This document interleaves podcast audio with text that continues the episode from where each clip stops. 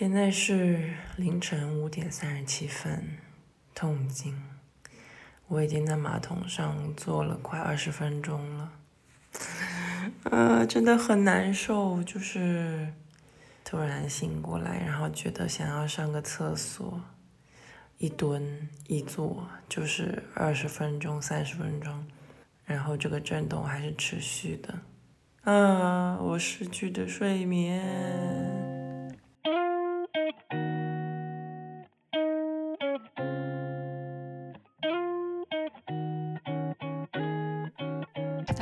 欢迎来到小心地滑，这里是我不跑调。正如你刚才所听到的，前两周呢，我经历了一场对我来说既正常又不算正常的痛经。正常是因为在女性经期期间，痛经还算是比较常见的现象。平时不太吃药的我，吃了布洛芬缓释胶囊后，快两个小时才起效果。外加当天又是一个工作日，那天上午我就请了半天的月经假。当时我就在想，做了快三十年的女性。被月经弄得狼狈、鸡飞狗跳的日子还不算多吗？刚好呢，又快要三八妇女节了，所以这次我想聊聊我作为一名妇女和月经的关系，以及到底怎么样才能够找到和月经更好的相处之道。我第一次来月经的时候，大概是在初一，这个时间点是在任何的性教育之前，不管是家庭的还是学校的，更别说我们拥有的性教育，真的就是一咪咪而已。就那个时候开始呢，它就不是很规律。我也有去医院治疗过，一直到二十四岁左右才恢复了比较规律的经期。我妈妈在这个期间呢，扮演了一个非常重要的角色，一直都非常感谢她愿意带我一起去治疗。所以接下来你会先听到一段我们一起回忆我的月经的一段录音。这里也想说一下，就是有些朋友有听过我妈妈的录音是。之前在播客里面偷偷放过我偷录的内容，但这一次呢，应该是我正式的征求了他的同意之后，他的第一次播客的出道。因为我们都是闽南人嘛，所以声音可能会有一些闽南的口音，请大家多多理解和包容。你还记得我什么时候第一次来？二十三岁吧。十三岁应该是初一的时候，对吧？哎，是差不多吧。然后回去，我怎么跟你讲？你记得吗？我没有，没有记得了。我记得，你知道我是以前我们还住在那个老房子里面嘛，然后我自己坐公交坐那个 BRT 回来嘛，然后我对走路回来就感觉裤子怪怪，就是黏黏的。后来我回家就跟你讲，然后我就记得你拿那个水盆，对不对？拿一个内裤，然后拿一个卫生巾摆给我看，说要去贴那个，对不对？那因为你姐我也是这样子给她说是怎么操作，这个是当妈妈的的一个责任吧。我也不记得什么时候月经不正常，感觉是高中的时候。因为高中的时候应该第一次压力吧。嗯，对，那时候升学压力其实蛮大的，虽然感觉也还好，因为高中都是同一间学校嘛，而且我我感觉我的成绩也还行哦。哦，对对，嗯，爸妈都为你骄傲了。嗯，但是每次考试前，我就是你还记得有没有一次期中考试还是什么时候？然后我早上就是醒来，然后在哭，就哭就觉得啊压力很大。然后那天好像要考政治还是什么，就说背不完了。是啊，你那我那我每次说啊算了，反正一般是考不好，没有代表以后。嗯，你说你每次都是这样。对呀，你每次都是这样子。那我嗯，就是很担心考不好嘛，那时候。对呀，你压力太大，所以月经就不正常。高一可能高一高二突然就不来了嘛，然后我就很焦虑。后来不是买什么中成药吧？还有去带你去妇科看。对，我们去那个妇幼保健院嘛，对吧？对呀，王艳。你还记得医生的名字？对呀，那个是蛮出名的。但是就是他是那个感觉四五十岁戴眼镜，然后皮肤好像还可以，一个医生对吧？很瘦。对，很瘦，就是感觉脸上就是比较没什么肉，就是他不止开的是中成药嘛，嗯，你是中成药是哎，中成药直接喝的那种对吧？对，中成药，中成药。然后还有给我开西药，你知道吗？他开的对呀，嗯，是有开西药啊。他开的是那种激素，就是孕激素。对对对，孕妇吃的那种。孕激素对，就是因为我那个是因为那个子宫壁太薄了嘛，一个月经周期不是二十八天嘛，要让它长出来。哦，那时候应该是连续吃了二十一天，然后停药，然后再去、再去照那个 B 超，嗯，反正就一之前就一直去那个 B 超，然后要憋尿什么的反正。这个很麻烦，这个月经不正常很麻烦，又要吃药又要照 B 超，有的对好像也要抽血，对不对？对对对，因为他要看你那个血里面，我也忘记是看什么血了，可能是测那个孕激素啦。所以这种当女生太麻烦了。哎，我还记得之前月经不调会痛经，那时候其实痛经也很厉害。我以前嗯会痛到有时候就是跪在地板上，然后就趴在床边，就觉得很难受。但后面就没有了，因为后面就完全不来了，你知道？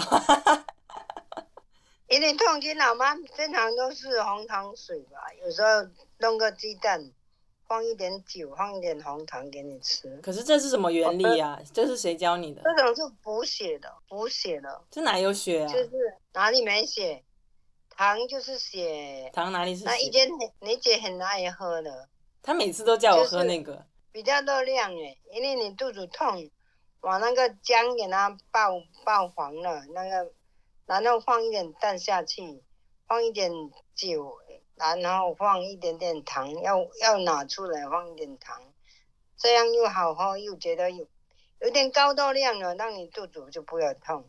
嗯，人家为什么说肚子痛了怎么喝红姜茶？比较高热量，让你不要那么寒。可是红姜茶哪有热量啊？姜哪有热量？我觉得姜应该是温比较辣吧，然后让你身体热起来。姜本身就是就是比较温嘛，嗯，不是寒嘛。那你有有的是寒的，所以才会肚子痛。嗯那姜姜给它爆香，然后放荷包蛋，然后放一点米酒吧。嗯因为我们小时候是从来没有喝这种事，后来听人家说这样子，有时候会肚子会好一点。你姐吃这种，她很很开心。有时候肚子痛，肚子好像一直就给我说很舒服，也不痛了。你往往小时候我还是这样子会弄给你吃，但是你有时候嫌那个酒味很重，对，嗯所以当妈妈就有一个责任，嗯对。吧？但是我到大学之后，基本上都是自己去看病，因为那时候月经是真的靠药维持了。病呢，因为老妈没在身边的，你肯定要自己看病。对啊，对然后我我就会去我们学校以前在杨浦区，上海杨浦，你知道吧？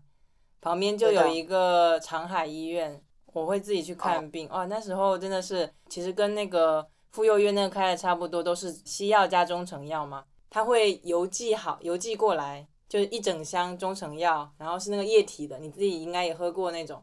我忘记什么时候吃了，大概就是饭后要吃，所以我每次去食堂的时候都会带一包，然后给那个食堂的人借一个碗，然后喝完哦热一下再喝掉。但那个真的很苦。我后来不是出国了吗？就我常常吃了一一年到两年，出国之后又没有吃的话，它就又没有用了。又复发了。刚去英英国，我想想，可能是不是快十月到的吗？然后可能嗯有一两个月也没有来，主要是去那边又要适应水土，对吧？然后可能也去又开始读书，又很紧张。后面，诶，我有跟你讲过吗？我在英国也有看过医生哦。那边的医生是跟我们这边不太一样，他那边你现在不是有家庭医生吗？我们那边也是，嗯就是在你学校旁边，他会有那种很近的诊所，可能就在学校里面，你可以去挂号预约，让医生帮你看。我就只去过一次，其实他也没有讲什么，我就跟他说就是月经没来什么的。后面他就给也是给我开那个西药，但那个西药跟那个黄体酮不太一样，就是那个好像是就是避孕药，但他就只给我就是三个月的药，后面我好像吃了两个月，确实是有来，而且就是吃那个避孕药，皮肤又会变得更好，但是不吃的话也是不来。后来我就有点担心这个东西，我就网上查了一下，好像有人说就只是撤退性的出血。它那个不是真的月经血，你知道吗？感觉是假的月经，只是为了维持你身体的代谢循环排出来的血，所以不是真的来月经。因为我后面停药，它好像一两个月又没来了，那你请问一下，你是怎么调好的？好像吃到一九年三月份，后面就没吃了嘛。结果五月份嗯有一天它突然就来了，因为我在微博上有关注一个人叫范志红嘛，然后他有一个调理的食谱，不知道是专门针对经期还是说就是可能调理整个身体，我就按照他那个食谱去做。因为我觉得就像你讲的，就来月经你有时候就是要补那个热量嘛，因为你身体没有可以消耗的东西，所以你的月经就会有那个防御，因为你没有可以消耗，你太瘦了，或者是你没有蛋白质了。它就会不来，因为它要保护你，就是消耗可能别的东西，它没有东西可以留了，所以我就按照他那个食谱去做。他那个食谱有一个很厉害的地方是，你其实每一个分量的东西不是特别大，但是它的热量加起来是很足，而且不会让你胖的那种。所以我那时候就按照他的食谱做了好几个月，我的热量就补上来了，所以姨妈又开始来。但是你为什么现在还会肚子痛？因为你现在就是。音量不是很正常，我哪里不正常啊？我很瘦吗？我我觉得我现在是正常的体型。大家你回来都说你很瘦，希望能多吃一点蛋白质，嗯，补充一点肉有，我今天吃了两根大鸡腿。每次吃大鸡腿，就是要一点补的营养。嗯，比如说人家有时候素汤啊，以前的人都会月经过后就素汤炖肉啊，这种可以吃啊。嗯，所以补一点热量，那下个月有时候肚子就比较不会痛。如果月经来了，就吃一个叫红枣茶，嗯，那个黑糖放一点下去呀，嗯，这种对对月经也是有帮助的，因为有一点热量，所以比较肚子不会痛，知道吧？嗯。上面这段对话里面提到的关于治疗月经的各种医疗手段。包括中西医的配合啦，一些药名，一些我说的什么食疗，还有我们要提到的，比如说我之前也试过按压穴位来催经的一些尝试，有一些确实是有效果的，有一些也像我说的，嗯，可能更偏心理作用，或者是说它见效非常的慢，因为我并不是专业的医生嘛，肯定也有嗯我不太熟悉或者说错的部分，每个人的情况都不一样，所以这些请大家都不要当成是任何的建议。请大家还是根据自己的身体状况去嗯看医生，然后谨遵医嘱。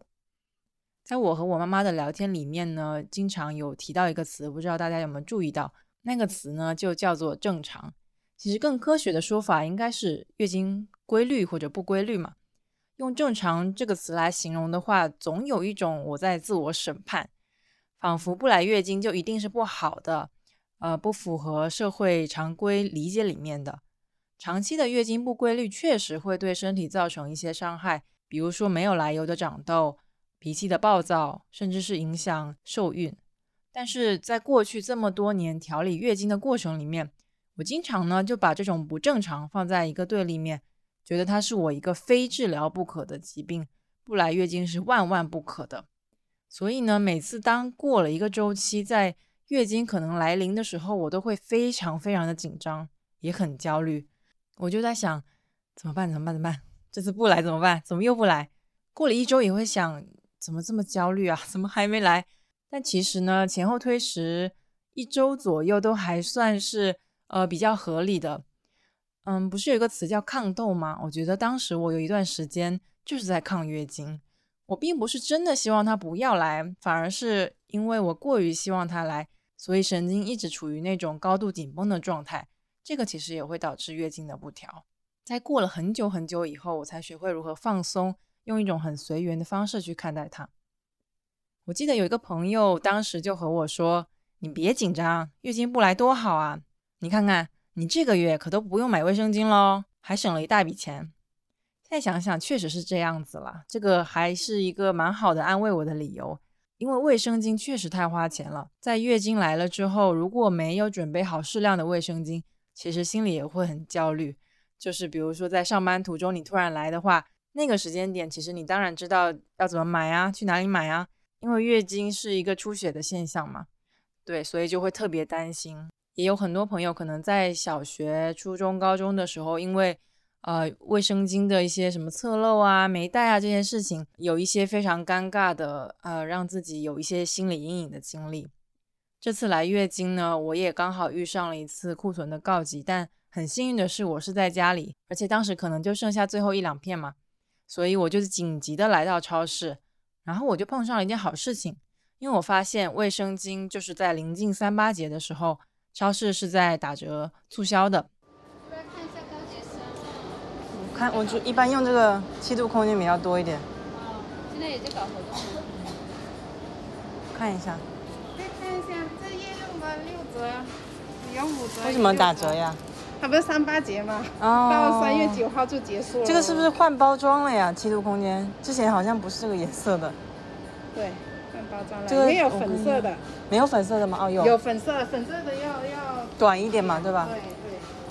十二片七块八，这个纯棉，我看一下，这个营养棉和纯棉有什么区别啊？它它要薄一点。哦，这个更更薄一点，对吧？嗯。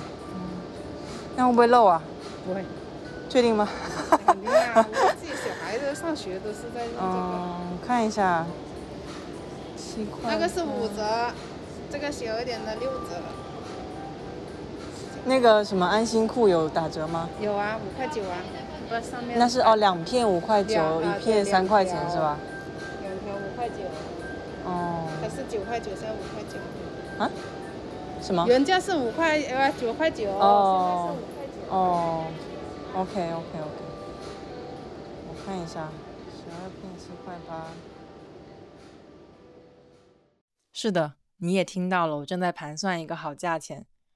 嗯，可能大多数人应该不知道吧？呃，一片卫生巾要多少钱呢？其实我在认真计算过之前，也完全没有概念。拿一片日用的卫生巾来说，呃，像我常用的品牌，一片呢可能要五毛钱到七毛钱不等。如果没有批量的提前囤货，或者是遇上促销，可能就会更贵。我估计超市直接买的话，一片至少要一块钱以上。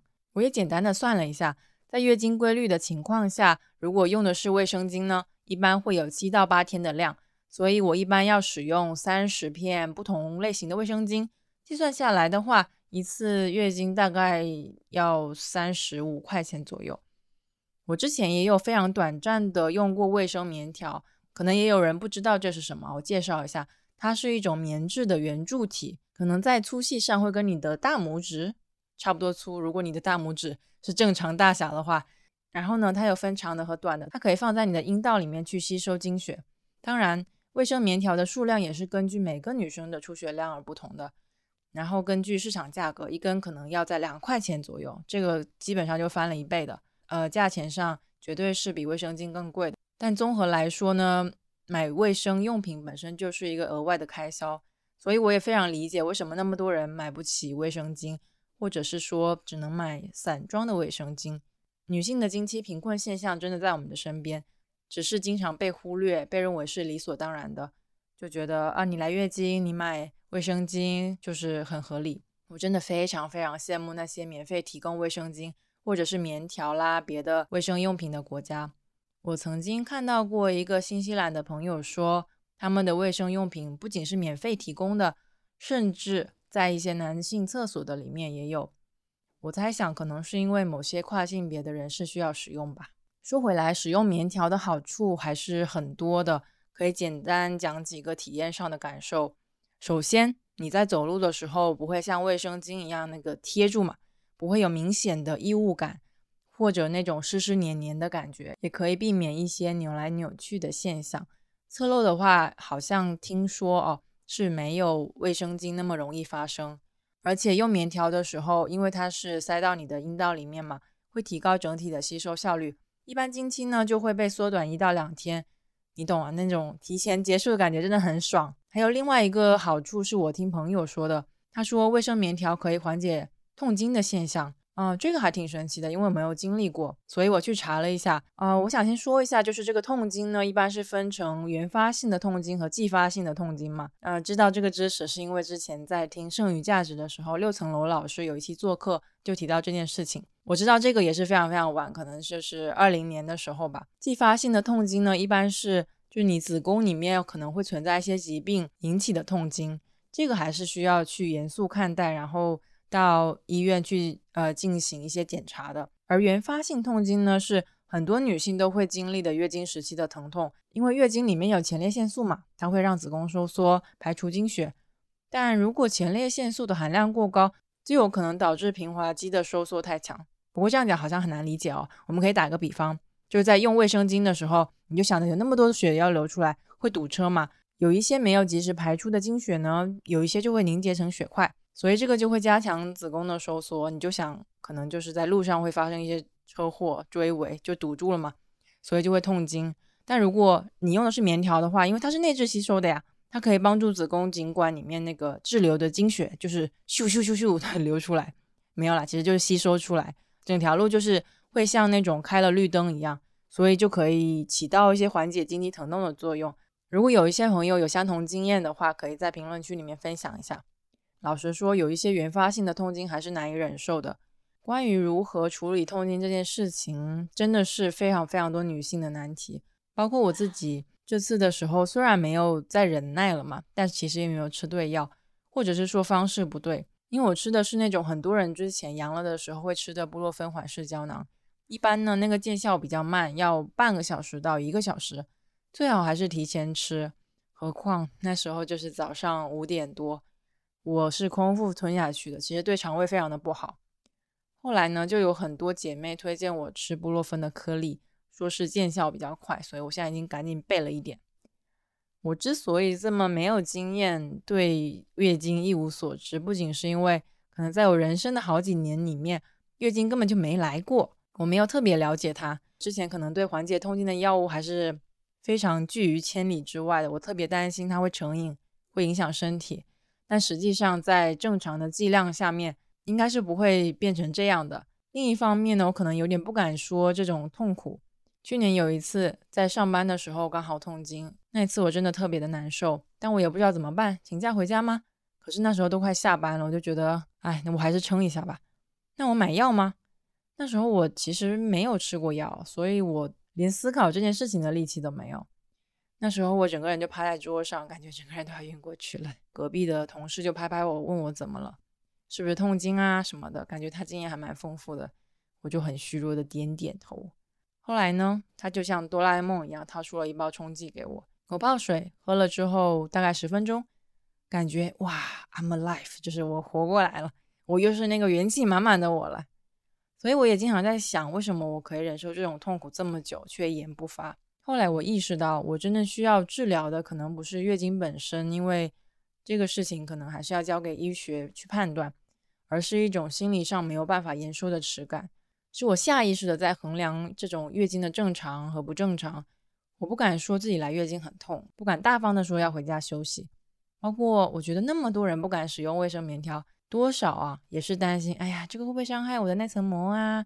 可能我们都觉得这个发生在女性身上的自然现象是由我们要全权负责的，我们不能出半点纰漏，仿佛我们自己也在担心月经让我们变得脆弱，变得敏感。有一段时间呢，我也会想，不然还是不要来了吧，月经你都不要来了，最好永远都不要来了。那时候呢，我就把月经放在我的对立面，有一种很强烈的我想赢一次的那种感觉。但是如果连在月经这件事情上面都还要追求完美的话，我觉得应该有什么东西是搞错了。所以我也开始不叫她大姨妈，而是堂堂正正的说我来月经。我在买卫生巾的时候，也不会说要黑色或者红色的袋子。我会付钱，然后直接拿在手上走人。即使真的忘记带卫生巾，我也会非常大方的走到物业的柜台，然后说：“听说你们提供免费的卫生巾，可不可以给我一点？”如果他只给了我一片，我会贪心的再要一片。如果实在痛的不行，我会直接请月经假，连和老板打一声招呼都不要。为什么发生在我身上这么自然的事情，我还要向你解释或者隐瞒呢？我觉得不需要。当然也会有人说，月经假对女性有什么好处呢？因为一定程度上，这个减少了女性在职场上面拥有的时间和竞争的空间。但我觉得职场上面的歧视和你设不设置月经假没有绝对的关系。这些担心当然是有道理的，但是那怎么办呢？真正的重点应该是去解决歧视本身，而不是在对女性的最基础的关怀上去设置限制。还有一点是，我觉得。下次我一定要努力学习正确的吃药方式，让我免于月经的苦楚。我们本可以不必承受，对吗？不管是他人的眼光还是自己的打量，我们的身体也需要，也值得得到更好的照顾。平时当然也要好好的调整饮食和作息，这也是我妈妈经常敦促我的话。其实在和我妈妈聊月经的时候，我也问了她一下她之前来月经的经历，发现上一代的女性在这一块，不要说性教育了，就连最基本的照顾也是微乎其微。那你你还记得你什么时候停经的吗？我哪里不记得？我这种，我你听他讲，我十四岁开始来月经，四十五岁就停经了。因为我我年轻的时候，小孩子是真的太太苦了，连那个那个粮食、那个干饭都没得吃。嗯但是每次来月经，我都会背里有那个出汗，每次都来月经，肚子痛到我的背都会出汗，花花飙那个汗。我我家里那个这个嗯棉嘛，棉板旁边是都是那个木头做，我一靠哇，那个木头全湿了。嗯但是我妈妈就是你的外婆就没有这么好说，你的肚子痛哇，要给给你怎么营养改善？她就说哦，你肚子那么痛，要不然你去躺一下。嗯，她什么都给我帮忙，但是我生了两胎嘛，我从来没有出过什么猪腰啦、嗯。猪尾巴，嗯。这辈子是很很苦的。所以人家说生小孩要出什么龙眼干红茶嘛，我什么都没有了，所以我变成很早未老先衰，四十五岁就结晶了。嗯。四十五岁结晶开始就开始，我的身体就开始发作，嗯这个病那个病就一接二接二连三吧，一直嗯来呢。所以女人真的那个月经来，真的是要说很幸运你才有月经的。月经人家说是排毒的，也不是是说排毒了，排毒是一个很中医的说法，应该说它是促进你新陈代谢。对呀、一些一些排不好的血液都排出去了。也不一定是不好的啦，它是那个子宫的内膜壁那个脱落才会流血。对呀、但是我我的身体差了，他就很早很早就就给我更年期了没有月经等于更年期了。人家四十五岁都还可以生小孩了，对吗？你现在让你生，你想生吗？我是不想生，但是我希望我的月经来到五十岁，嗯五十岁才正常，四十五岁真真的太早了。嗯但是没办法，我已经因为小时候没有饭吃，那坐月子没有没有营养，而且我又没办法休息，嗯变成我的身体是很差、很差、很糟糕的。嗯。那你如果再来一次，你希望你妈妈怎么对你？再来一次，我希望我妈妈会关怀，会肚子痛到这么厉害，好像快晕倒了。嗯希望她能带我去看个医生，嗯配合医生该吃营养啊，还是该吃药的。嗯我多么希望有这个妈妈来对我好一点。嗯但是我妈妈她什么都不会，她说你这样子那脸都没有血丝了，那你你去躺一下去躺。你他说给你热水，给你姜茶都没有。没有没有什么都没有，她就说你这样哇，脸色这么苍白，你就去休息一下吧，嗯只能这样。但是每个月都痛到这么厉害，我妈妈从来没有去给我带去看下医生，什么都没有。嗯，自己对自己好一点，我也对你好一点，好不好？因为妈妈有五个小孩嘛，就觉得也不，第一来说是穷了，第二来说妈妈也不是很重视我，嗯所以就我这种人是天生的，我长高我从来人家说什么出出什么三七粉啊、哦养生粉啊，嗯什么都没有，那干饭都吃不饱，还吃什么养生粉？是没不可能的，嗯对吗？嗯我是天天生长高的哦。哦，那你能长到一米六也很不错啊，因为我们家的基因都很高、啊，还不错哦。对吗？嗯我那个就是月经来到几岁啊，从来没有出一一天的素五汤了，哦从来没有。嗯因为家里很穷嘛，什么都没有。我妈妈也从来没有故意买什么一一点的给我炖一下补一下，嗯没有。所以我当妈妈，我觉得我的小孩我要重视，嗯每个不管男女都一视同仁的，嗯，都嗯该补的补，该生病的要带他去看病。嗯来月经，女人来月经是好，但是营养要吃得够，对营养没吃够，真的不行了，对身体会越来越差了。下辈子，那你哦还想要做一个女人吗？这辈子受这么多苦，那下辈子要做什么就打个问号，我我哪里知道我能会做什么？那你自己想做什么？我希望下辈子有有无忧有无虑，也希望有一个妈妈能关关心我、照顾我。希望我的小孩能能一个怎么样，能跟老妈说的话会会互相好沟通，对吧？突然回到这里了，OK OK，下辈子不然我做你妈妈吧，好吧？你要听话哦，你会不会被人家笑死的？不会笑死。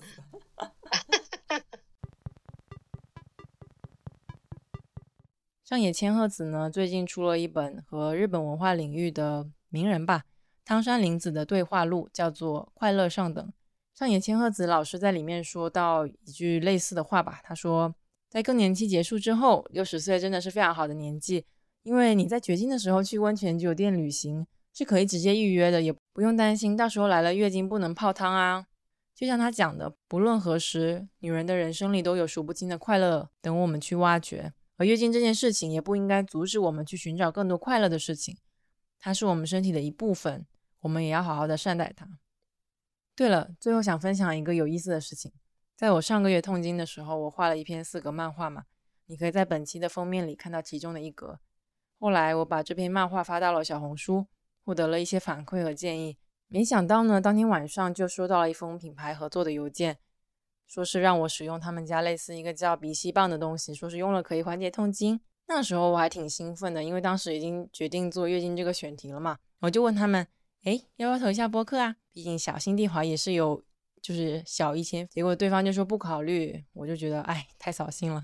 所以呢，这期我决定自掏腰包，一包嗯护舒宝的安心护，或者是那个。Tampax 那个卫生棉条品牌，他们一个体验装，在评论区里面选一个女性的听友，你们可以分享一些月经的体验啊，或者是其他相关的一些事情。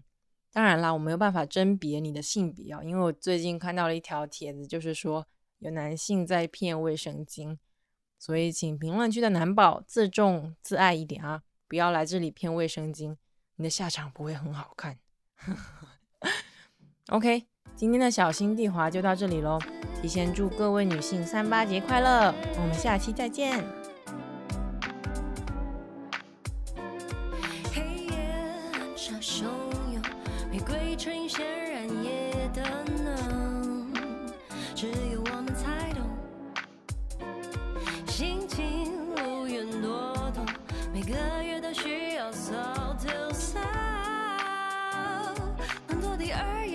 对我说。